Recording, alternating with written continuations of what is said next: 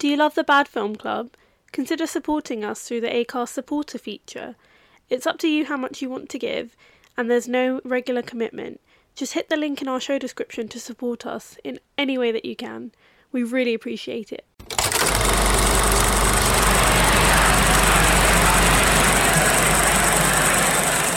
This is the Bad Film Club, starring Holly Gordon and Shanina Begayla. Your feature is about to begin.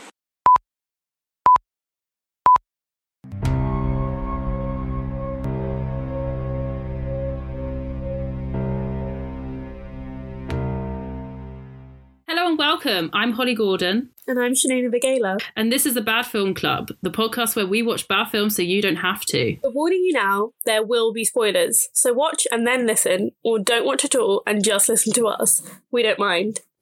Hello! Hi. Hello! How are you? Good, thanks. How are you? Yeah, it's been a week, man. This day of record is the first day of Tier 3. Back into Tier 3, not the first day of Tier 3. It's not changing the way that I live my life. I'm just going inside. Yes. Yeah. It's confusing. Everyone's confused, so no one follows the rules. So that's our daily reminder to wear a mask, everyone. Please. Oh, please. Please. Please do your bit. We're so tired of this. Anyway. So this episode is, fourth episode, isn't it? Fourth episode! Who would have thought? Fourth episode. And we're doing the 2019 romantic comedy film, Last Christmas. It was written by Brian Killings and Emma Thompson and directed by Paul Feig. Feig? Who also... You say it. He directed Paul Feig. He directed Bridesmaids. Oh, and Emma co-wrote it. Also, he just some fun facts about Paul Feig. He directed Bridesmaids, as you said. He was a teacher, Mr. Eugene Paul, in the original Sabrina the Teenage Witch. Did you know that? No, I didn't know that. Well, babe. And then he also did this great film called Grounded in the UK, but it's actually called Unaccompanied Minors in the US. It was like 2006 or something. And it's about a group of kids that get stuck in an airport at Christmas, and it's great. So that was like fun, family, festive fun. And then he did this fucking film, which is not my vibe, Polly. I just need to caveat this episode by saying I took my parents to see this in the cinema last year, and it was so horrendous that my dad drank 4 cans of beer, had a great time, and now recalls it with fond memories because he watched it through in a drunken haze, and me and my mum just sat there and groaned. And then when there's the twist at the end, I actually groaned out loud in the cinema so loudly that the woman in front of me turned around and she started laughing, and I was just like, I can't believe I've wasted A, my money, and B, my parents and my own time. I took my parents for like fun, festive bonding time. It was awful. There is something so nice about when you and the person you're going to the cinema with simultaneously, like, groaning all at the same time at the same point. And like, I feel like I've only ever had it with a couple of people, and that's probably testament to our friendship. But I've had it with one of my other friends when I recently went to go and see Tenet. Oh, we groaned at the same place. It was the second time I saw it as well, so I kind of knew it was happening, but it still surprised me. And I feel like I've probably had it with you, Ravina. Yeah, I feel like we do that a lot. It's just something quite nice about it. But this film, yeah, unfortunately, a good director attached to a bad film. But I will credit the cast is pretty good. The cast is really good. And the plot is not very good. No, and it's disappointing that the plot's not good because it's co-written by Emma Thompson. I trusted her. Exactly, but for all intents and purposes, I feel like she should be good at this. There's just so many plot holes. Mm-hmm. Where do we even begin? So, Emilia Clarke plays Kate, a frustrated Londoner who can't seem to get her life together or anything right in her life. And then things turn around when she meets a guy called Tom, who is Henry Golding. Cute. And then it's... inexplicably based on the songs of George Michael, which I both love and hate at the same time, because I love George Michael, but they didn't play my favourite songs, firstly. And secondly, I just feel like they were a distraction from... I feel like it was a gimmick to make the film, to make people go and see the film. Yeah. It really, they didn't really incorporate it in. It's not like a Mamma Mia or a Bohemian Rhapsody. I was literally about to say that, because it's like one of those things that, do you know what I mean? It's done a lot on sit-in theatre, so like Broadway and West End, is that they will create a storyline based off the songs of a like band or a concept album. So they did it with like Green Day's American Idiot. They've done it with obviously Mamma Mia's ABBA, and then obviously they get turned into films.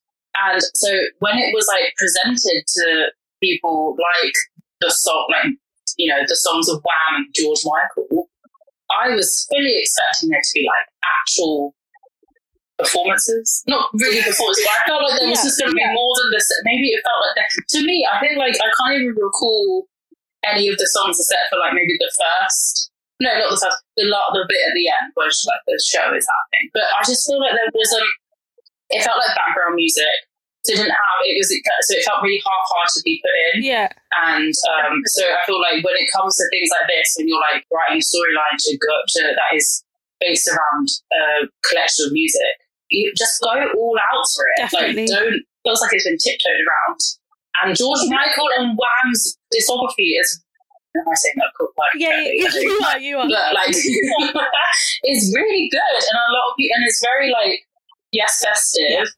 But it's just very well loved by a lot of people, so I don't know why you wouldn't like go all out for it, because it would probably like help this movie a lot more, you know.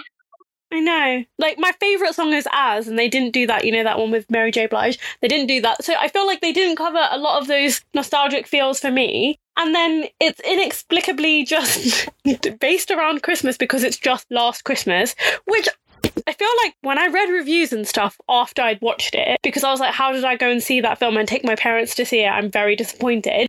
But I feel like everyone knew what it was going to be, and I didn't realise that they would take the song so literally and then make it into the plot point of their whole film. So I wasn't expecting it, and it made me cringe so hard that I was just like, surely... Because in my brain, I was just like, surely they can't do this because that's not a real thing. And then they did do it, and I was like, this is like one of those soap operas my grandma used to watch on Star Plus. Like, it's not a real thing, and I don't understand how they tried to make it into a festive rom-com. It made me really angry. Holly, I can't even articulate myself because I was sitting there with my face on my with my hands on my face. Just remember, I just sat there in the cinema, like pulling my cheeks down and just raking my face. Like I can't believe this is happening to me and happening to us as a collective of people watching it in the cinema. I just can't believe that we paid money to see this. I know. I mean, sometimes that's how I feel. There's a time, it was a personal anecdote, but there was a time before my Cineworld card. There's been a time now after.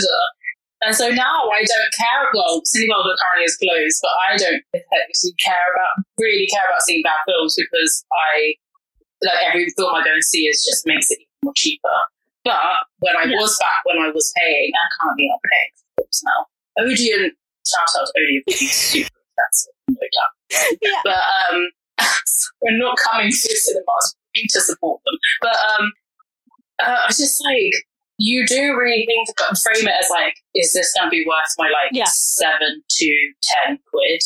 And I feel bad for you because you had to sit through it in cinema, even though it's like the nicest setting to see a film. I know. I watched this in my bedroom like last week for the first time ever, and I just couldn't believe it. Honestly, just couldn't believe it.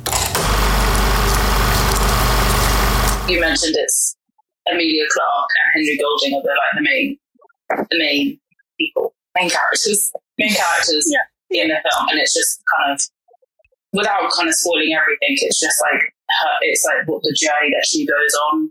I mean, hon, we're going to spoil the whole thing in a minute, so it doesn't matter. I know, but I just wanted to give them like 10 minutes. Spoiler alert here. Insert it here. Well, the whole point is that they don't watch it. Don't waste their time. We've wasted it. Can I just put another caveat here? Is that I feel like it's a fine watch. I feel like in this Christmas period where it's on Sky Movies, if it's on, I would play it in the background. It's just mush noise in the background. I mean, there are other better Christmas films, but if you don't really want to pay attention, if you're a bit drunk and watching it on the sofa with some mince pies and a food coma, it's fine. But I wouldn't, it wouldn't be the one that I'd watch to make me feel festive. I don't feel like it made me feel festive at all. And I feel like the best part about it is I feel like the direction is good. So Paul Feig has done a good job. It's just a bad project to work on, because I think the shots of London are really nice. Michelle Yeoh is just iconic. I love her. But then everything else around it is a bit stupid. There's this whole thing about the Emma Thompson being the mum and having that stupid fake Yugoslavian accent. I don't like comedy accents in anything because it's not okay. I don't like it. They made the effort to cast an Eastern European, I think suburban actor to play the dad, who obviously has an accent when he's like, that's fine.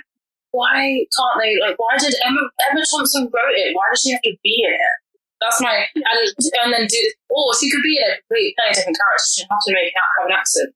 And exactly. We will talk about the kind of decent... Yeah, we'll talk about that thing. It frustrated me so much. Exactly. And then they used it as kind of like a thing to talk about Brexit, but then they never talked about it properly. So they're touching on all these things that don't make it a good, like, wholesome comedy. And it was kind of like... Was it even a comedy? Yeah, exactly. But I feel like Emma Thompson trying to do a version of Love Actually that didn't work and wasn't as clever or as nuanced and as in touch with the relationship. That love, I feel like every time this kind of festive period comes around, people complain about Love Actually, like, this should have been changed, that should have been changed. But we're still watching it this many years on, and it's a good film. Yeah, it's iconic. You're either watching it at home this year, or you're going to the cinema to watch it. It's still on cinemas. As cinemas know exactly that people go see it. They show it. Yeah, as an English film, it's a good film. It's one of those ones that I will continue to watch until I'm however old. I will still probably watch it every year. And I don't think there's anything wrong with that. It's just something that makes me feel festive and nostalgic and happy. And it's well shot. There's good pacing and the conversations are funny. The relationships are funny. Whereas in this one, it wasn't really cohesive. Yes, it's festive. But is it really festive? I didn't feel like that. I know it's set around the Christmas period and there's all these nice things about, like, my biggest takeaway from it was I miss it when you could go and see people outside in London and have all these nice lights and, you know, have all these fun experiences. But the relationships and stuff, I was just like, I don't feel like I care about any of them. Emilia Clarke and Henry Golding have no chemistry whatsoever. And then as a person, it's terrible. I just felt that it was your point being that if we compare it to a very well-loved Christmas film, British Christmas film, this one, like, doesn't hit the mark very well because it's not funny. It's also, there's just so much, there's a lot of stuff that really annoyed me during the film, whether or not, like, we've hinted about the accents and then the stupid twist at the end. Oh, God. And I also agree that, like, the two main actors didn't really have much chemistry, so you then weren't really invested in their relationship. And I just also felt like Henry Golding's character was like, I don't know if this was like a choice made, but because of the twist at the end, I just don't think he was like developed enough, like even in writing, like probably in the writing period of this film, like he felt very flat compared to Emilia Clarke. And also maybe, I don't know, was Emilia Clarke just annoying in this film? Okay, controversial take. I don't think Emilia Clarke is a good actress. I don't know if that's controversial, but I feel like people really love her because of Game of Thrones. The Game of Thrones is bound to come for us. Yeah, exactly. But like, I love Game of Thrones, and she's great as Daenerys, but I just don't think she's an eyebrow actress, which means that she can't fucking act. I was about to say, yeah, she's an eyebrow actress, and that's like how you know that you can't act, because you can't use, like, you need to use the rest of your face. One of my favorite things that you said is that Emilia Clarke is my actress, and every time I see her, it just makes me just think, it's so funny. Yeah. There was just something about her performance also that really grated on me. But anyway, first 10 minutes. Can I just say one thing to after just about what you just said? I think what you're saying about Henry Golding's character feeling flat is because it feels like a first draft of this film. Do you know what I mean? I feel like the script feels like a first draft. Yeah. And that's why it feels flat. Oh, that's so... no offence, Emma Thompson. We love you deep down. But this acted like the start of fashion. Not even deep down. I love her, and that's why I'm disappointed in this film. Yeah. So, first 10 minutes of the film, we're introduced to the family in 1999, Yugoslavia. So they just decided they didn't... So Yugoslavia back in the day, when it was a thing, they were there. It was choir singing, and I'm assuming it was very, still to me, quite unclear that it was supposed to be Emilia Clarke character singing. But then it obviously caught on, obviously. Yeah. So she's performing a song in a church. Mm-hmm. Yes. And in English, in Yugoslavia. Sure. Yes. Because that's for the audience in there, you know. And yeah, and then we jump forward to London 2017.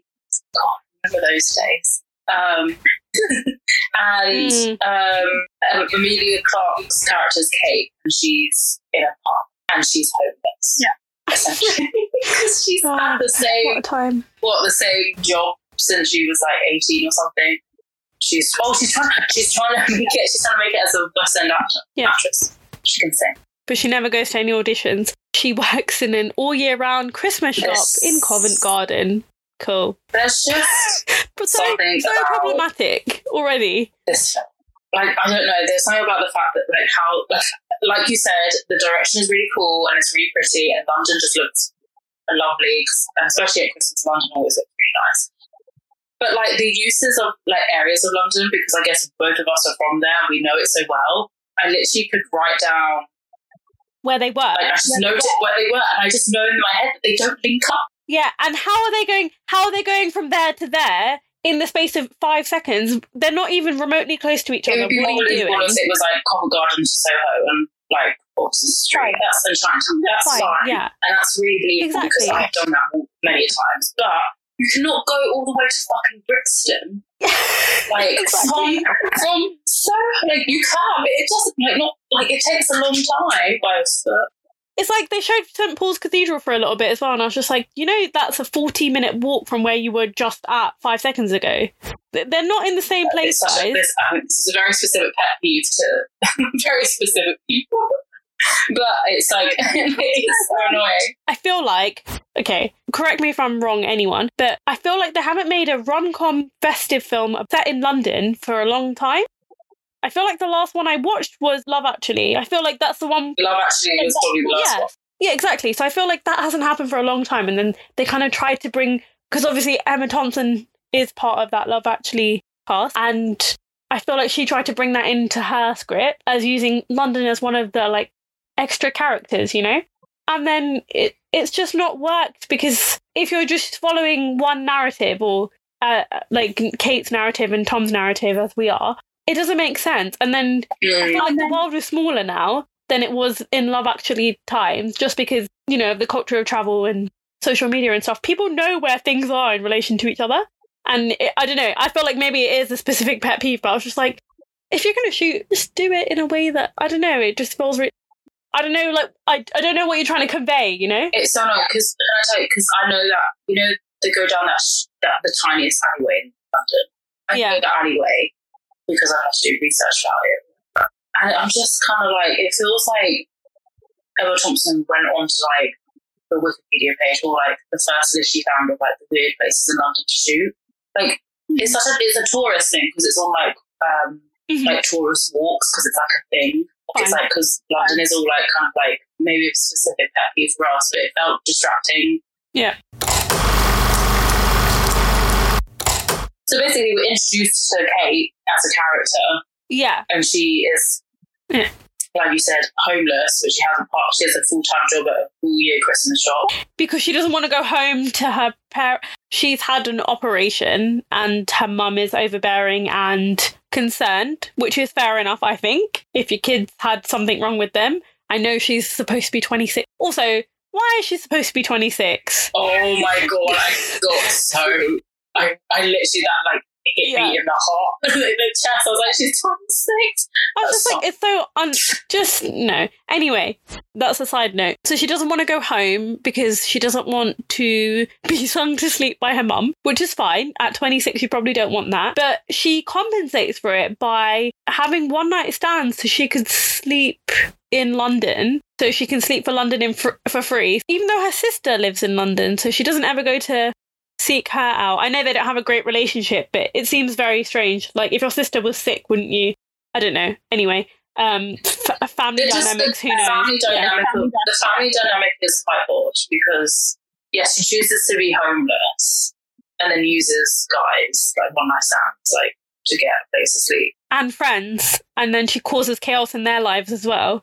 Yeah, and she just kind of comes off as, like, a really selfish character. And I know that's also mentioned by, I think, a person in the film, that she's selfish. But she's kind of, like, she's gone through this, like, operation, and it's, like, this trauma, and, like, the repercussions, like, I guess, like, the repercussions of emigrating over here, then having an operation, seeing, like, her parents' marriage, like, there's a bit where, like, she actually does call a cab, and it ends up being her dad, because you find out that her dad couldn't practice being a lawyer in the UK, but even though he was in Yugoslavia, and so now he's a taxi cab. And then she jokes about saying, "Why don't you get a divorce?" I'm just kind of like, okay, like, I don't know. Everything was just painted so depressing, but she's also just not. Yeah, she's just also painted like shown as not very nice. Yeah, I feel like she's just a bit of a chaotic mess. I feel like they do this with women, especially in rom-coms, which I thought we had stopped doing. And especially when two women write a script, I was a bit like, do we have to do this? They do this familiar trope of a woman being a chaotic mess and she needs to be fixed, or she needs someone to help her get out of that. Fine, whatever. But she played it in a way that is neither charming nor funny.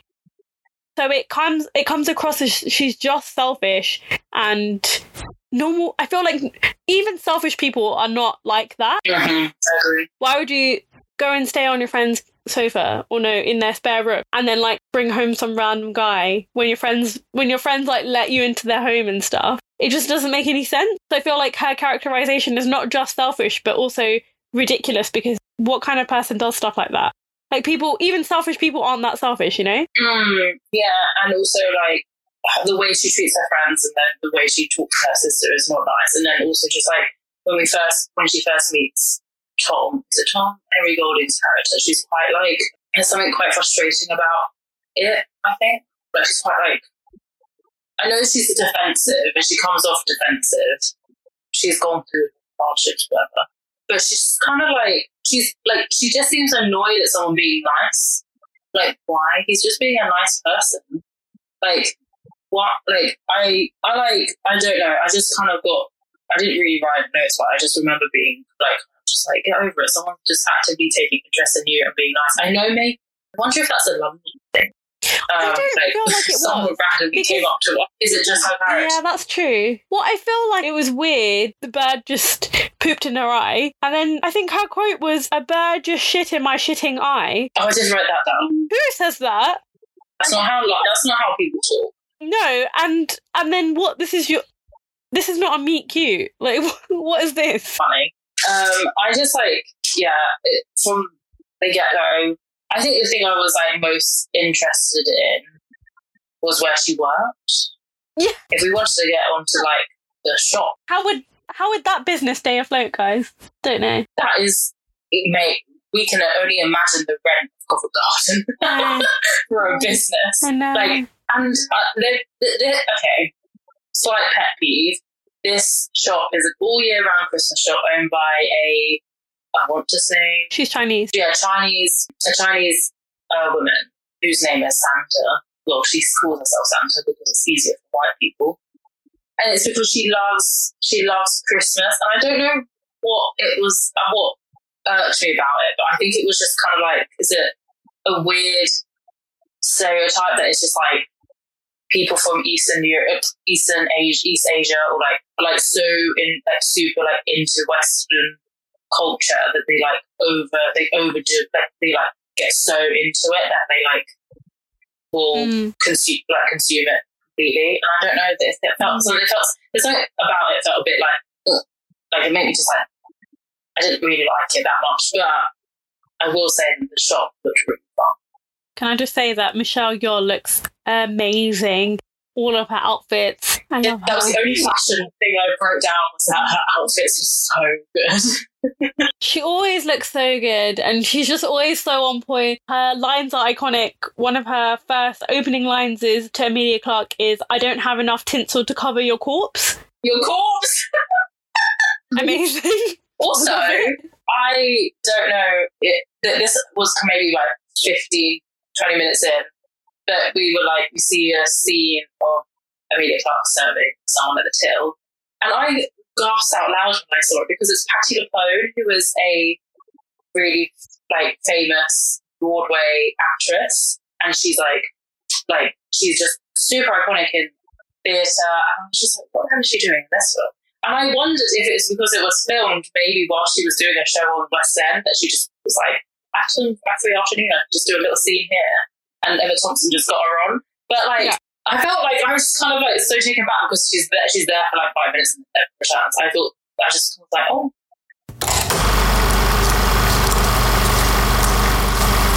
Oh my God.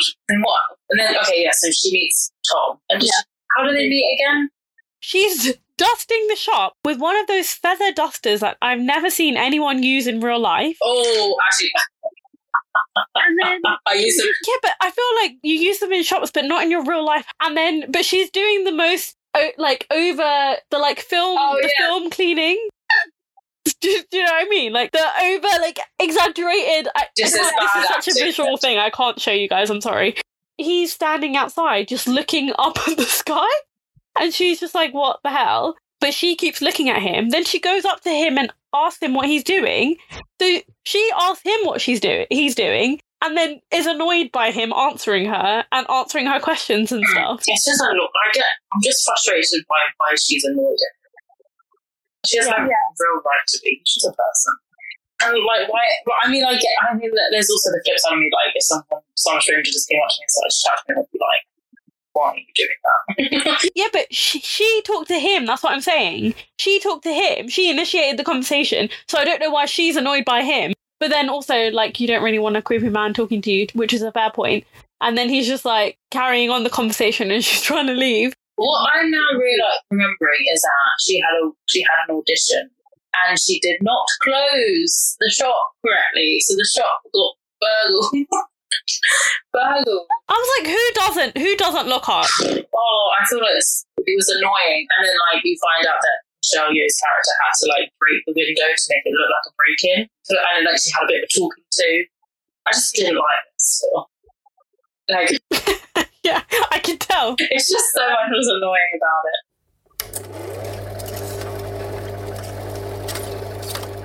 My favourite person I think was other than Michelle Yeoh was, you know, the friend that's pregnant. Oh, I love her. She's in the Umbrella Academy. Yeah. She's so funny. And her, like, she's just shouting about, they lie to you about pregnancy. Well, you love it.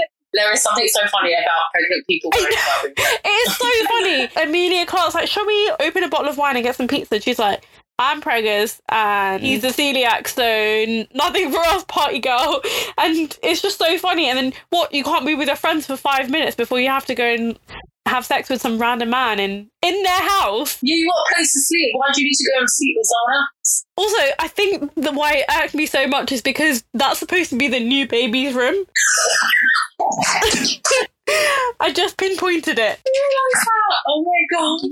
Yeah, but she's like, we haven't built the crib yet, so you can stay here. And it's like, people are literally opening their homes for you and you're disrespecting them like this. God, how many people disrespecting each other's homes? It's awful. Can I just say one more thing about that? Is that in the morning, the guy is like, will you take me for a full English now? And she says, you had the full English last night. I was just like, oh my God. Again, no one talks like that. No one talks like that. Oh, people, man, and they're in a, like the just, Emma Thompson. I believed in you. Her being a terrible person is so cringy and horrible to watch. that it just makes it, it's really unenjoyable to watch is the thing. Is it doesn't make it compelling viewing because you can see that she's self-sabotaging, but not in a way that is like cutesy and funny. I guess it doesn't have to be, but in a film like this, I feel like that's kind of the genre of the film, and then it's not like that. It just looks like she's placing bombs into her own life, and it's just like, why are you doing this? It's very toxic and horrible. There's a lot of solutions to her problems that she's just refusing to acknowledge. You know? Yeah. Like, she doesn't have to be so frustrated with her parents. They're not, I don't know. There's just, I think that's the main one for me. I was just like, oh, you're choosing not to live back at home. Things changed after your operation. Your mom got overbearing, rightly so. I just like, it's just, that's annoying. That was just a, I think everything about it is annoying, essentially. Yeah. I was going to say, well, if we go back to the shot quickly, I wrote down, as I went through this film, a list of all the things that I really like all the props. Oh, yeah! New segment, favourite props. Thank you so much, James, for suggesting. So, I don't even know if it's a prop, but I think I wrote this down next to a prop, but it was quite, I don't know who said it, but someone said, Jesus is a body of mine, and I think I laughed out loud at that line. And I can't remember the context of it. But there is a Christmas Gibbon that sings. Yep. There is the, what's it called? Nativity scene that she shows Tom, and then they do a close-up of like the teeth of the baby. It was really funny. And then there's also, I mean, not really from the shop, but it's the gift that... The cabbage tree. Exactly. Yeah. Michelle Yeoh is like, who is arguably, like, is he supposed to be Scandinavian? Is he supposed to be German? We don't know, but he's like sauerkraut. So he gives her a Christmas cabbage tree, which I would actually own. I love that. I would definitely get one. Thank you. I really enjoy it. They look like tiny Brussels sprouts. And also just general, like, the fact that, like, Michelle Yeoh doesn't dress up. She dresses amazingly, but there's not really anything like specifically Christmassy about her outfits. She just looks really festive, like, good, and like dressed up. One other fashion thing I did about this film is that Emilia Clarke wears these annoyingly chunky heel boots that I definitely know are not, like, from my personal experience of walking around London all day, it is not comfortable to wear, like, so this is maybe too specific because I just realised who I'm talking to. But I don't know, there was just something so like uncomfortable about all the clothes that she was wearing. I just thought, why don't you just like dress literally living out of a suitcase? But it's because she's supposed to be just that amount of dishevelled, you know? And they've like artfully dishevelled her hair, and she wears a lot of eye makeup, and it's like, look how much of a mess I am. Did you like Emilia Clarke? That was also quite like a thing that I noticed. I feel like her hair was very distracting in this one because it just didn't look like it was attached to her head. It looked like a wig. Ooh, I wonder if it was. Yeah, I don't know why. It did distract me quite a bit. It stuck out a lot to me. Yeah, I feel like maybe because her and Henry Golding have no chemistry, so I didn't have anything else to look at. Oh my god, actually... One of the funniest things that Emilia Clarke does say is that because every evening she sees Tom, right? And she gets into this rhythm. And she's like, what are we doing tonight? Blah, blah, blah. And he says, we're going to go for a walk. And then she's like, why do you keep wanting to go for a walk? I'm not a dog. I wrote that down too. Stop trying to take me for walks. I'm not a dog. Yeah, I'm just like, the amount of time. Like, we go on for walks and we really like them, but then I do understand, like, there's something just so nice about going for a walk with a friend. Yeah, but also we're saying that in hindsight in like post 2017 London. Just talking about Michelle Yeoh, I just kept writing down what a great actress, and then you know where the shop is broken into, and she doesn't. This is I think my favorite acting bit in the film is that she doesn't shout at her. She does not raise her voice at Emilia Clarke. She's so calm and even more terrifying because she just says it in a way that's just so matter of fact, in that you need to get your shit together because I'm not giving you a second chance. And I thought that was so effective, and I felt like that was a good piece of writing in this film. Because that's the bit that I feel like as a woman, I feel like we feel a lot more guilty about stuff. And I feel like that's the way that you're going to get me, is that terrifying, calm anger. Then it also moves on to like the disappointment. You can tell that Michelle Yeoh's character cares about Emilia Clarke. I think that's a good point to make. It's just, I definitely felt bad. Yeah, the right emotions were felt. Like they got, it was very, I think also like credit to Michelle Yeoh for performance, because that's what I completely agree. And that's what I feel like, because that part of writing was really well done. That I'm just like, so you can do it in this film, but then you chose not to. Because I feel like some of the other reactions to stuff is just ridiculous. Like, people don't act this way. So then after that, she goes home. And then Emma Thompson says my other favourite bit, that's like, cat is not a name, cat is an animal. What an immigrant mum thing to say. It's so funny. That made me laugh so much. I loved it. The family dynamic, the family dinner. Well, no, is it the second time she goes home? Because the first time I feel she goes home, she just gets sent to bed. Like, it's such a weird moment, because it's like she's got this... I mean, Emma Thompson, has got this quote-unquote Yugoslavian accent. So essentially she could be anywhere. Yeah, and then she's, like, taking the piss by doing that, like, singing to sleep, which is funny but also not funny. I don't find it funny, but I don't do anything. Like, from an immigrant family point of view, I have definitely been sung to sleep, so it is funny. But then it's not funny because it's... why is Emma Thompson doing it? And then also, why is she just wailing? Like, she's not making sound. I don't understand what this is. I think that's, like, such a... Like, the wailing kind of thing is, like, supposed to be a comedic thing, isn't it? Like, with British people, they don't make sense. And I hate that kind of shit, because they definitely have actual lyrics. Yeah, exactly. And that's what I definitely don't like about it. But then, like, the concept of it is funny, because, like, I've done it. I've had it happen to me. And I know not as an adult, but... And it's not funny because you're like, is the comedian, you're taking the piss and you're not part of that culture, and it's not okay. Being sung to sleep is probably is nice, and I've had it done to me before as well. But I was younger. This can't really. Yeah, yeah. As you're 20, when you're 26, yeah. When I'm 26, like if my mum, if my parents, someone came and sat me down and sang me to sleep, I'd just look at the like, what the hell is happening? I'd be so uncomfortable. I just don't like, I also, there's something about singing and serenading and... Well, the cringiest. It's just cringe because there's a lot of emotion that goes with it, and I don't like that.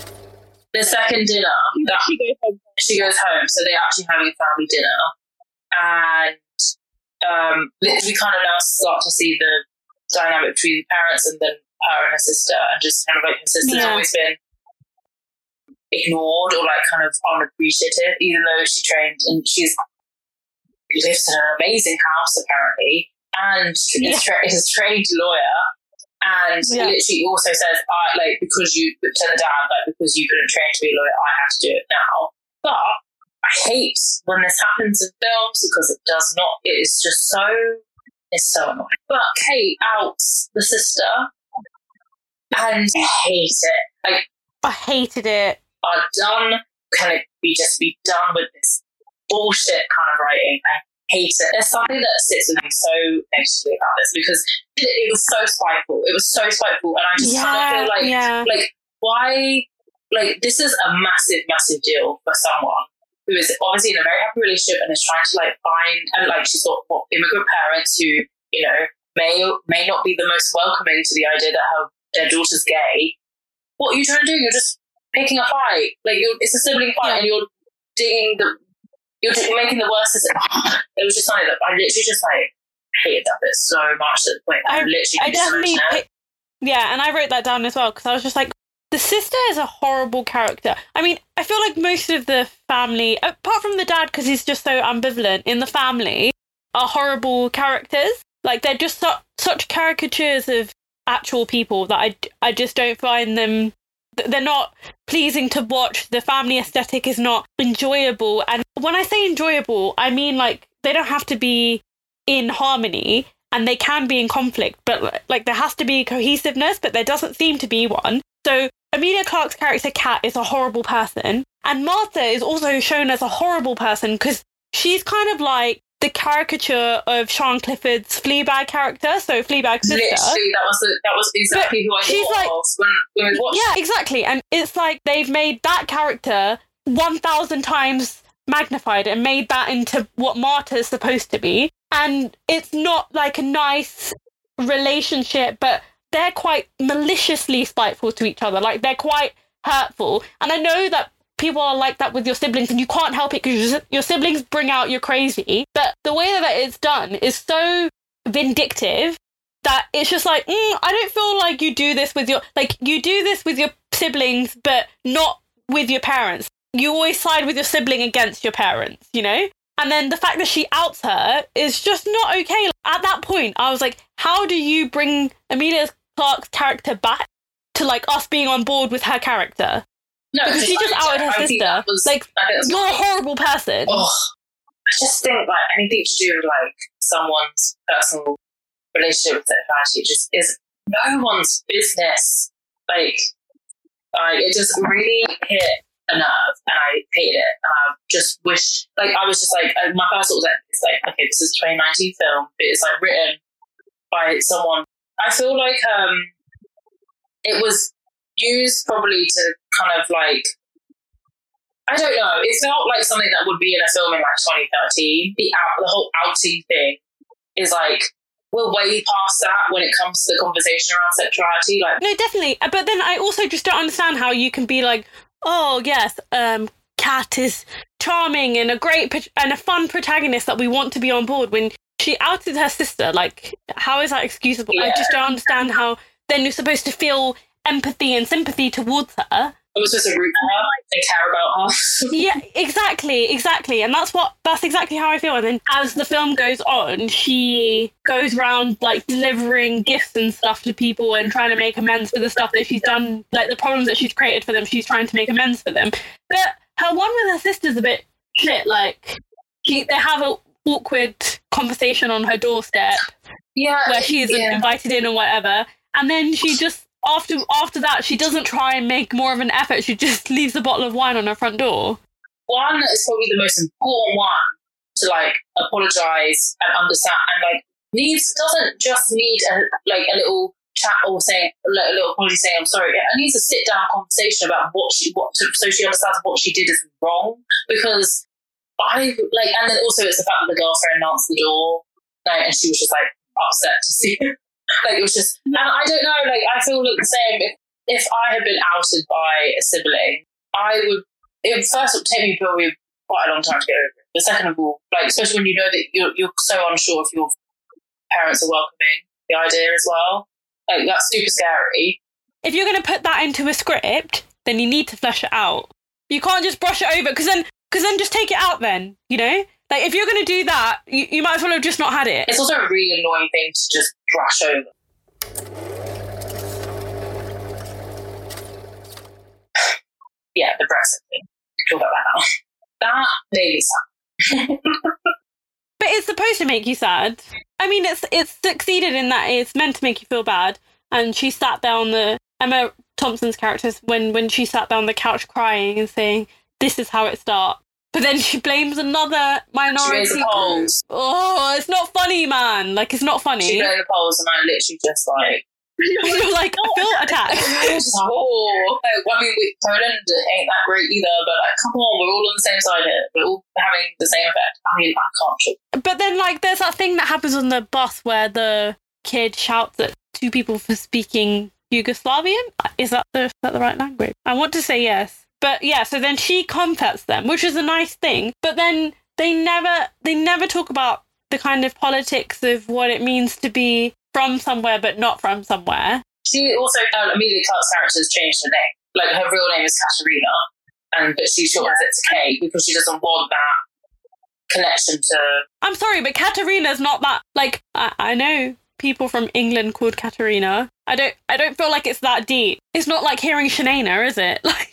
When people know that you're foreign. Yeah. Mm-hmm. Yeah, so it's just like, it feels, I don't know, there was something, the boss scene is obviously a very kind of like a prime example of what's been happening in the UK for the last like 4+ years. But even heightened due to Brexit, obviously, the xenophobia that's like grown It's not true. Yeah, but it's not even grown. I feel like it's grown towards white people, and that's why people talk about it now. Brown people and black people have been experiencing it forever. Yeah, so I'm talking about more like xenophobia to like other Eastern European, like and that's what I'm talking about. Racism and xenophobia to like people of color. Yes, that's been around for like even longer. It's just now because this Brexit was just like a campaign of fear. And I really think that bus scene was really well done, but then they kind of just brushed it aside. I would really rather this film explored that more than anything else, but more than this bloody twist. I know. I'm just like I don't know, like what I thought I would have if I'd seen that if I had been part of that scenario on the bus, I would have been more shaken up than Kate, but maybe Kate's good at hiding it, I don't know.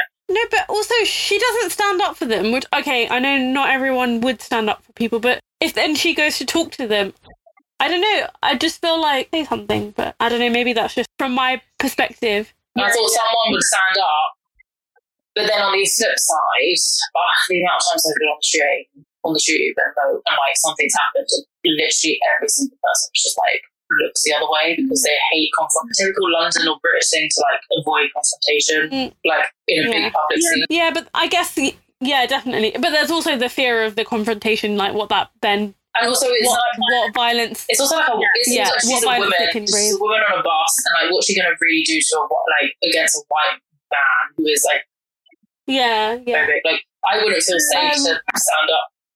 I wouldn't. I would just feel really uncomfortable. But I guess what she did do was better than absolutely doing nothing. So they do stuff like so in this film. They do stuff like that, but then the way that she gets her mum to open the door is like she bangs on the door. And she's like, "Open up, KGB," and I'm just like, "It's not funny. What are you doing?" No, it's not funny. I know it might be like an in joke with the family, but like no, like your mum is already scared and feels unwanted in the country she's been living in for like. 20+ years. Felt like the Brexit thing was like very skirted over, but then like it's very weird. It's like we're talking about a completely different film because this film is supposed to be based on the songs by George Michael and Wham. There's just like all these, but then there's all these bits about like Brexit and racism and xenophobia that don't seem to have. I guess like they do and they don't. And I also just don't understand why it was about a love story about a man and a woman. Surely it should have been about two men. That would be a more fitting tribute to George Michael. I don't understand. From a man that was so unabashedly homosexual. And just, I don't know, like I just feel like he's such a bastion for gay culture. Yeah. And so unashamed about it and so flamboyant about it. And then they just straight washed him, like his songs and stuff, to be about a white girl and a dead a ghost man. A ghost man. Let me just point out your point because we're now it's Christmas 2020, right? Holiday season has just come out, and that is all hyped up because it's like one of the first ever gay romance happiest season. Sorry. I was like, what are you talking about? Happiest season, which I haven't seen yet, but like it's been hyped up and it's all everyone's really excited, rightly so, because it's the first ever romantic comedy set at the holidays that is a gay like romance, and they could have been like now your very good point. This film could have been first if they just done it correctly and let's recast. Who should have made it? Interesting. That's probably a different discussion though. But still, that would have been way more interesting and probably a better tribute to Wham. But also, didn't Emma Thompson said that she got the blessing from George Michael to do this? And I'm like, did he read the script? Because I don't like it. No, the script is bad. I feel like every character in this is either doing their best to work with bad writing, or it's just like it's just turning up for their job.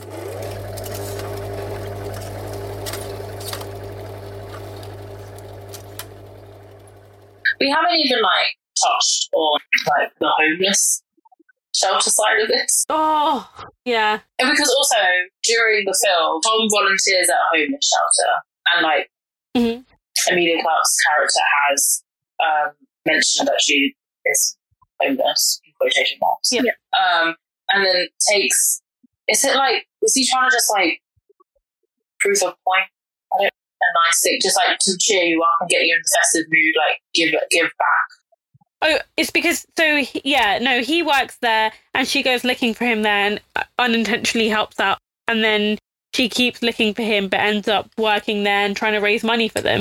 But I feel like she was steered towards that to try and make her a better person because she's a shitty human. Yeah, and that's when she starts to like... Yeah, and this is like, you care about people that are outside of yourself. This film was very weirdly, like they went into weird tangents, not weird tangents, but they feel like a few separate films mushed into one film. I hated the pacing of this film. Yeah. It was not good pacing because it felt very clunky.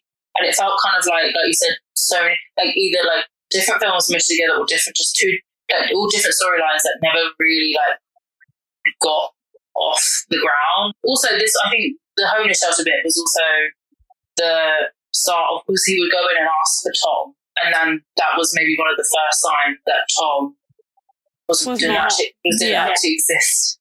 But I did actually note it. I did actually say, I wrote down, the two police women. I really liked it. Oh, God.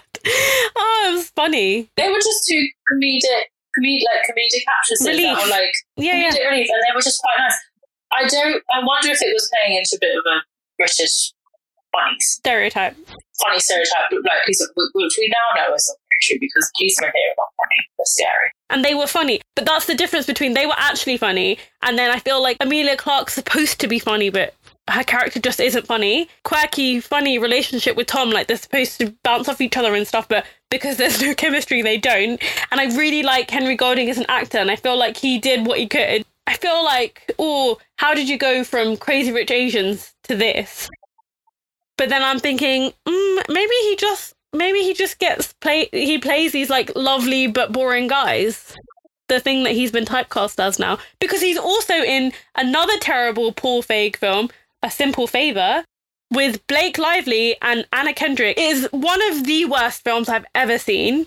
It's on our list, so we will do it. Okay, yeah, it's really bad. And he's in that as well, and he's also a bit same, like he's a bit boring. But I really like him. I think he's lovely. But now I'm realising, I'm having an epiphany that maybe he isn't a good actor, and it's just because I personally like him. Oh no. I'm having an existential crisis right now. I'm quite sad about this. I'm realising that, like, I do get that sometimes with, like, certain actors. Like, I liked them for a while, and then I'm like, are they actually good at what they do? Or am I just, like, clouded by the fact that I like them? She starts, like, volunteering by accident, but then at the homeless shelter, but then starts to actually do good things because all encouraged by Tom, who, we've now mentioned it, is a ghost or hallucination. Yeah. We don't know. And they go ice skating because she needs to, like, practice ice skating for her audition for Frozen. And also another, now I'm realising it, another sign to know that he said is that he didn't know what Frozen was. That's funny. Like maybe like, oh, that should have been another sign. But they go ice skating, they break into what I think is Alexandra Palace ice rink. I think. Is it? I think probably not. No, I don't remember. It doesn't look as big to be Ali Pali. But I don't know what other ice rink there is. No, neither. I don't know. I'm not your go-to girl for ice skating. I do not like the cold. No, thank you. We live in the can I just say one thing about that audition that she then goes to is that so the first audition she goes to, cast of great people to be her judges, which is quite funny, and then they're so harsh, they're just like, that was shit. And then the second one, they're just going on about how lovely she is, and it's bloody Sue Perkins, isn't it? I love her.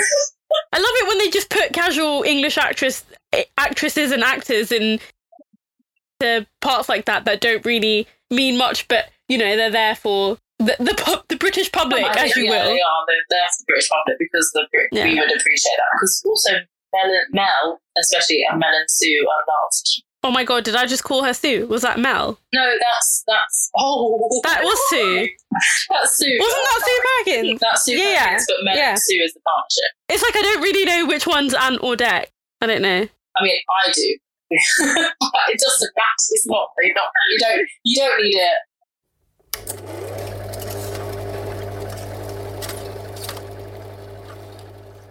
Michelle Yeoh has changed, that changes her name specifically to where she works, so it's easier for her colleagues to say her name. Yeah. So she's called Santa because she works in a Christmas shop, and for whatever reason, Emilia Clarke is surprised that her name isn't Santa. But I was just like, I thought it was really funny. Also, I really like that she picked the name Santa. Yeah, and she said that she, like, each shop she works at is different, and she's been in the past called Kitty, Miso, Muffin, Santa. Muffin. I kind of like, I found it quite funny because, like, there's always either, sometimes there's always a character, or it's just like an important thing that we get. So, like, there's always someone who can't pronounce a name. But I like the fact that she has that, and then she can't say her partner's name, so she calls him boy. So I enjoyed that. I was like, yeah, see, now you know how it feels. Yeah, it's quite nice. And I also like the point that he does say her name properly. He doesn't call her Santa, which I like, which is a point. I like those little bits, those little attention to detail bits in film that show that people actually care about each other, which is nice, especially in a rom-com. I don't think that's like asking for too much. So I feel like, I've said this before, but I feel like there are little bits in this film where there are nice bits of attention to detail, and then the rest of it is a shit show. Yeah, I think that's the thing. That's why I think this is what I've now started to realise as we talk about it. I remember specific details of this film, but the general whole of the film is quite hard to pinpoint, because it was more like stuff, like those small things that stuck out to me, like the details, like anything to do with Michelle Yeoh stuck out to me loads, and then anything in the family setting stuck out to me because I found it interesting. I found like the family dynamics like way more interesting than like Emilia Clarke's like personal woes, because I felt like they were just easiest, like she's just preventing them from being solved, you know. Yeah. And also, do you feel like you cared about their... I don't want to call it a love story because it's not really a love story, but I felt like that was the least interesting bit about the film. Like, I feel like that could have just not been there. And that's what made the reveal really stupid as well. No, because I didn't care about it, and then it just, like, annoyed me. Like, I just kind of felt like that was... I mean, I think I always say this, like, things are unrealistic. I know it's a piece of fiction. Come on. Like, I didn't expect it to go down, like, is it even supernatural? Not really supernatural, but, like, didn't go down that route, or, like, the ghost. Yeah. I didn't think that they would take it so literally, yeah. I just was like, what?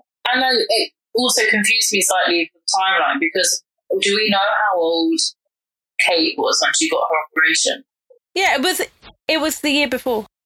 It was last Christmas, Holly. Last Christmas. I need to get, like, why am I so stupid?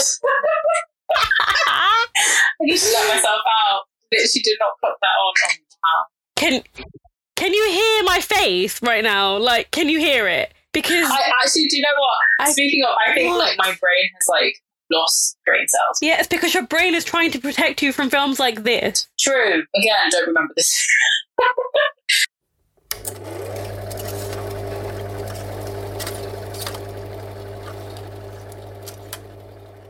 Okay, so let's just talk about this. Do we call it a twist? I don't want to, but let's call it a twist. It was a personal attack on like this. I felt so. I think I like said out loud, what? Like, I like verbally reacted to it. So, and I was just so annoyed. It was like, you know how you said earlier, like, you groaned. Yeah. I physically groaned, and so loudly. Like, not even just inside, internally. It wasn't even that I was internally screaming. I groaned so loudly in the cinema that, like, the woman in front of me turned around, and we both looked at each other and started laughing, because I was just like, I can't believe this is happening. It was the last thing that I would ever cross my mind to have been added to a film. that, like, this kind of film, especially, because I also don't really take, like, there was something also, like, about it that felt like it doesn't fit into, like, a British, like, genre. You know what I mean? Yeah. Like, it feels like, oh, it feels kind of, like, not, I kind of would get it if it was American. No, okay, let me say one thing. I feel like there is a place and a time for it, and only if it's done well. So, for example, the British film, About Time, done very, very well. I haven't seen it. Have you not seen that? What? Okay, Domhnall Gleeson, Rachel McAdams, he's a time traveller, Bill Nighy is the dad, great film. Such a simple premise, and it's so well done, and it's so quintessentially British. I love it. Love to see it. The family's great. It's very well done. And that has that supernatural element to it. And it feels... It fits into the plot. Yeah, not ridiculous or, you know, like a weird curveball that's kind of been chucked in just to fit with the song that it really didn't need to. Oh, I'm so annoyed at myself for not actually understanding that it was Last Christmas. No, but I agree with you because I felt like I was blindsided in the cinema because I hadn't seen... I feel like I didn't... get from the trailer, and people said that they that's what they got from the trailer, and they were like, it was so obvious, and I was like, I didn't feel like it was obvious because it looked like it was just a love story between Emilia Clarke and Henry Golding, because people were saying, oh, I got that from the trailer. But these people watched a different trailer, because I definitely didn't. I didn't get that. I thought it was going to be a Christmas rom-com. Exactly, so that's why I took my mum to see it, and I took my dad, because why not, right? We got lied to. Essentially. Yeah, basically. And then I just felt like that twist, whatever you want to call it, ridiculousness, attack, the payoff was just not worth it at all. And then they go, so it's revealed, and like, there's this whole scene where she's like trying to find him, and they go into his flat, which is a flat in Brick Lane. It's a nice flat. I was like, oh, so small as well, and I was just like, furnished nicely. And then she meets like the estate agent who's like obviously probably waiting for someone to show this flat around, because it's in that specific, what is that word where it's like the owners passed away, so that it's in this like period. I know what you're talking about. Yeah, so, I can't recall it. Whatever. And then she like she has like a dramatic fall on the floor because she's now realizing that he's the organ donor and she has his heart, so he's always with her. Also. How would you draw that conclusion? Like, by the way? What clues have we had this whole film that he is the organ donor? Yeah, I don't know. I didn't even know. Like, it took me like he mentioned that he was a delivery guy at his job, and that was the only. And like, yeah, he rides a bike, but I feel like I don't really think, oh, someone rides a bike and someone is gonna. I don't know. Like, it just didn't clock with me that he got run over.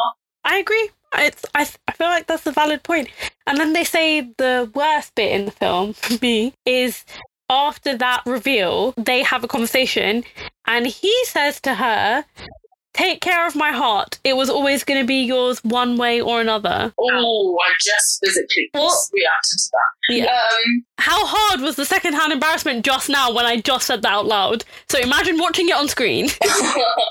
Because we previously, before this big reveal has happened, we spoke about this, but they go to this like little, and then they go to the secret garden where everyone knows the secret, blah blah blah blah, and like before the big reveal of him being a ghost, they sit down and have a conversation because they've like just slept with each other or whatever. Yeah, she tries to initiate having sex and he declines politely, and then she's like, can we have a committed relationship or something? He's like, I don't want you to become dependent on me. And like, she turns her down. And then she goes off with her. She's upset. And goes off there. And then it all kind of like is revealed in this, obviously revealed that he's a ghost. It's like, we're dead. I think that was a ghost, right? Hallucination. And I don't know. I feel like it was this also brushed over slightly? Yeah. It just felt like... They put it in, and then they were like, oh. It's like an excuse for her behaviour, because she says stuff like, people keep saying that I should be lucky to be alive, I should feel lucky to be alive, but I don't feel alive at all. And then it's kind of used as like a scapegoat, like she didn't feel like herself because it's not actually her heart, it's someone else's heart beating inside of her. And it just took the song too literally, and then went into some really weird meta version of it that is just A, really cringy to watch, B, not worth the payoff, and C, just but not a thing that I would ever care to repeat again. But this is the thing, I think we mentioned it earlier. It's like, obviously, with these sort of films that are based around music, like, there's a way to do them well, and then this one decided to just solely focus on one song. Like, I feel like it could have been done so much better. Like we've now explained how it could have been done. We could rewrite it ourselves. Yeah, I feel like they really did George Michael dirty in this film. I feel like that's who lost this film, was George Michael. He lost the most. Like, yeah, because this is like done after his death, right? So this is like one of his last contributions, the last contributions of his art to society, and it's this.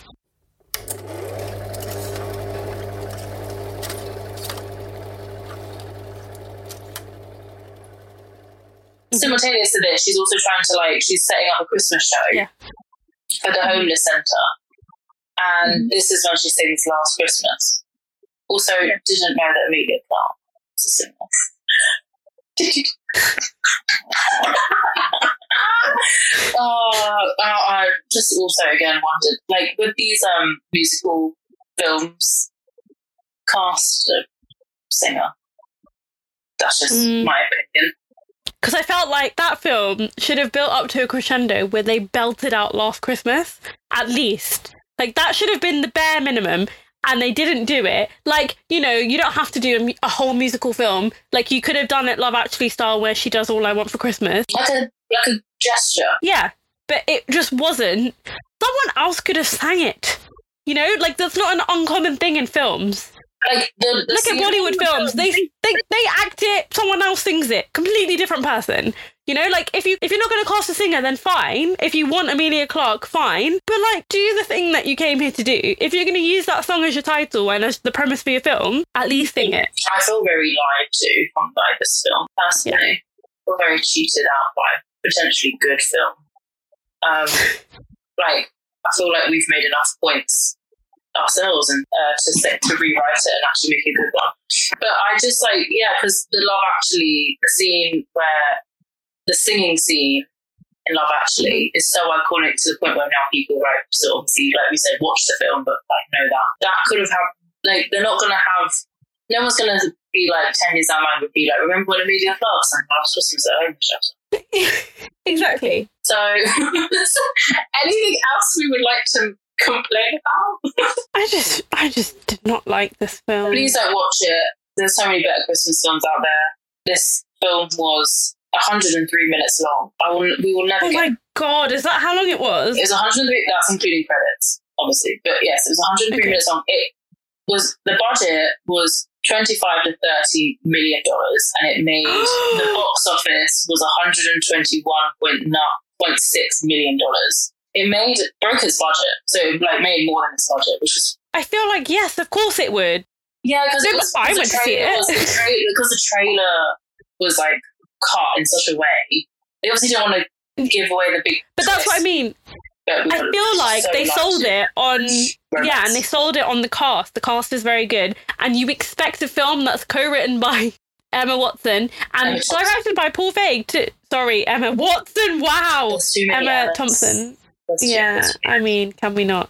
But a film that's co-written by Emma Thompson and then directed by Paul Feig, who has, like, a spotty track record of films. I mean, to be fair, his direction is always good. It's just some of the films are bad. But yeah, I don't know. There was like we said, there's nothing redeemable about the characters in this film. Yeah, and the romance is bullshit. They just don't have any chemistry at all. Who would you have casted? Well, I feel like they were really set on Emilia Clarke. They would have switched out Henry Golding just because his pot's so flat. But who would I have switched it out to? I don't know. Because now I kind of just want it to be like two men. I really like that idea. Yeah, I would have preferred it. I feel like it should have been two men, but obviously that's not going to sell as well. No, I kind of. You made a point of saying that the cast was probably the thing that really sold it because everyone loves Emilia Clarke after Daenerys. Exactly, and she just came off the back of Game of Thrones at that point, right? So Crazy Rich Asians, like you said, Henry Golding was like the hot one. Yeah, and he just came, and it's nice to see a non-white. I hate saying non-white because we're not defined in relation to white people, but a person of colour being cast as the love interest and them not making a big deal out of it, which is nice because it should be reflective of our society and our community. But the character then that he played was just boring. I just feel like it could have been anyone. And Emilia Clarke's character could have been better played by someone else. Like, I actually would have liked to see Phoebe Waller-Bridge as Kat. She probably would have, because I feel like she would have carried it better. Yeah, she could have brought more to it. Because you know what I think is an interesting thing is that I feel like they've written Emilia Clarke's character kind of like a Meg Ryan-ish character, but there's no equivalent to Meg Ryan because she's so... she has her own quality, right? Yeah. And she has that charm and she can do that comedy thing that is quite hard. I feel like it's quite hard to do. She has that comedic timing that Emilia Clarke doesn't have. I wrote down that I don't think Emilia Clarke is a comedic actress. No. I think she can do drama well, but I think that? I don't know. Well, she can do... Okay, she can do drama better because she can do comedy, but that's not saying that she can do drama well either. Yeah, I'm just thinking about in Game of Thrones, like, a lot of her character is quite stoic or angry. In the last season, it was quite angry, so, and she can do that fine. But is that because we all loved Daenerys so much that, you know, do we... Yeah. So much we start over the acting. Yeah, because for me, in Game of Thrones, like, for me, in... Emilia Clarke's like smidgen of the world, like I much preferred Miss Sunday, but I think Nathalie Emmanuel's a great actress and a very understated actress. I would have cast her as Kat. That's a good choice. That would have been cool. Because she's got good comedic timing. She was in the Mindy Kaling 4 Weddings and a Funeral, and she was great in that. That's who I would have changed her for, I think. Yeah, that'd be nice. I just wish that the writing had been... There's so much writing issues with this film, but I kind of just wish that the stuff had been... Everything had been handled differently, because it's kind of like... It feels like it's... Okay, it is written, but it's written from the... It's written by someone who is obviously a white British person, openly disagrees with what's been happening in the country for the last 4+ years, especially after Brexit. But... is a bit tone deaf of how to like explain it, and to like, because if you imagine, like, this obviously made a lot of money in the box office, we just found out, but people obviously outside of London went to go and see it, and arguably people outside of, well, you can look at the proof, people outside of London voted for Brexit, people in London didn't, really, like, majority wise, like they're going to feel the same annoyance as we do when they see those, like that spa scene, and then the scene of the mum like upset saying that they don't want us here. Like, is it gonna like hit the same emotional side? I don't know. Like, I just felt like it could have been probably, if it was written with actual thought going into it to like then develop that storyline in the film, maybe would have like been better. I feel like, and I also think that people skirt over the fact that Emma Thompson is an Oxford grad and, you know, is a player on the world stage for film and for screenwriting and things like that. Like, she's a world-class actress and she has written great scripts and she's been part of so many iconic things. And I feel like people like to skirt over that fact, and then she's trying to write working-class people, but then cast Emilia Clarke, who is... like, just a posh-sounding white lady. I'm sorry, but she is. Like, she's supposed to be of Eastern European descent, but I don't know. She doesn't seem...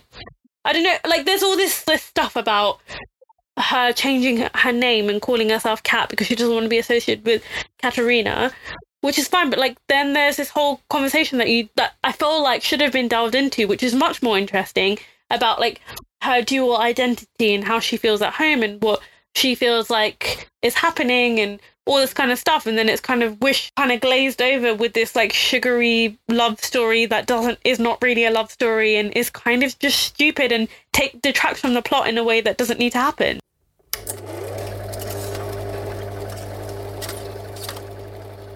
Do you want to go onto IMDb now? Do you want to guess? Yeah. You can guess. It's out of, out of 10. Yeah. I'm going to say something that I don't agree with, but I think it would be like 6.3. Oh. Oh my God, am I right? You're so close. Do I win a prize? It's 6.5 out of 10 on Damn IMDb. It. What do you think on Rotten? I don't agree, but I definitely thought Rotten Tomatoes. Yeah, I don't agree with Rotten Tomatoes, like, yeah, but is it critics or is it people? Or both? Both, I think. Critics first, I would say. Okay, so I want to say like 78%. No. Is it really bad? 56%. Oh no. It was 47% of Rotten Tomatoes. Okay, that makes me feel that's way better. That's what I thought it would be. And 6.5 on IMDb. IMDb, what are you doing? Very confusing. 6.5 seems way too high. 40 did you say 47 or 48? 47%. Yeah, that feels better. What would you give it out of 10? Give it like 3.5 out of 10. Ooh, harsh. 3.54 yeah. out of 10 maybe, just because it was like I just felt annoyed after I watched it. Yeah. The only bits the only romance I cared about was Michelle Yeoh's character and her little her handsome European stranger who obviously you know I kind of like the bit that did kind of make me smile was at the end where they it was like the whole family plus the sister's girlfriend was over for Christmas and they had like a traditional Yugoslavian cake or something and they started and she called it a lesbian dessert. Oh. Yeah, it was so funny. That made me laugh a bit, but I just thought that bit was quite nice because it was actually seeing the family happy. I don't know, I'm a sucker for so that was actually quite nice, but realistically no, I did not enjoy this film. It did not do what it was supposed to do. It didn't make me feel festive. It didn't make me feel like, oh, love is nice. When you watch romantic films, you're like, oh, you're either rooting for them or you're kind of you're happy for them and stuff. And I was just none of it came. Nothing really happened for me. Yeah, I didn't get any of those endorphins at all. So our takeaway from this is you could probably watch it and feel a bit meh about it, or you could just watch Klaus, which is a great film on Netflix. It's animated, but it's brilliant, and that was nominated for an Oscar, so I would take that one over this one. And they were made in the same year, and that one was so much better, and no one ever talks about it, so we're here repping for it. It's very brushed aside. It's one of the the best. It's not an ever overtly so Christmas focused film either. It's just a retelling of the Christmas story, and it's super fun. This is not a podcast about good films, but we're just saying watch it. But we like to talk about good films too, because I want people to know that we don't just watch terrible films. We actually like films, and we like ourselves. We don't just subject ourselves to crap films. But if you want a good background film and you don't want to have to put Last Christmas on, but It's a Wonderful Life on. I went to see that recently in cinema. I had a great time. Lovely. And that's also just that feels festive. Anyway. But yes, don't waste time watching this film. Yeah, it's so disappointing. Like I said, I just sort of lied to. Yeah, I would just say just blast some Wham and call it a day. Yeah, you can literally just play the song over and over again. Yeah, all right, friends. This is our gift to you because we love you. So special Christmas gift. This one will go out on Christmas Day, I think. Yes. Also, last Christmas film. Yeah, and our last Christmas film of the season. So hit us up if you've got any bad film recommendations. 2021 is... Yeah, 2021 is when it starts to... we start to talk about regular films. Yeah. Yeah. So the email is badfilmpod@gmail.com. Is that right? Yes. Yeah, at gmail.com. We are. So yeah, just let us know. Yeah. Please rate, review, subscribe if you can. That's the stuff that really helps us out. Especially for whatever reason, Apple Podcasts is like the main one. Even like rating us like stars is useful. Spotify for whatever reason doesn't really have a rating thing. Yeah. Even though it's like probably the easiest place to listen to the podcast. Yeah, yeah. I agree. But Apple Podcasts is where reviews really help. And thank you to everyone so far who's listened. Yeah, we're really excited about it, and we're really excited about the new year.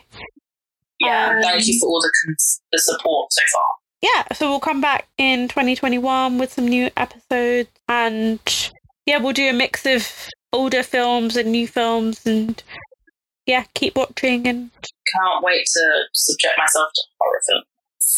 Yeah, the best. Anyway, that's it. Okay. Bye. Bye.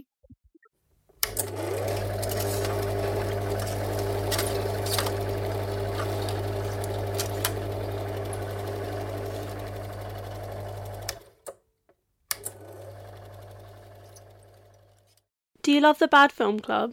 Consider supporting us through the Acast supporter feature. It's up to you how much you want to give, and there's no regular commitment. Just hit the link in our show description to support us in any way that you can. We really appreciate it.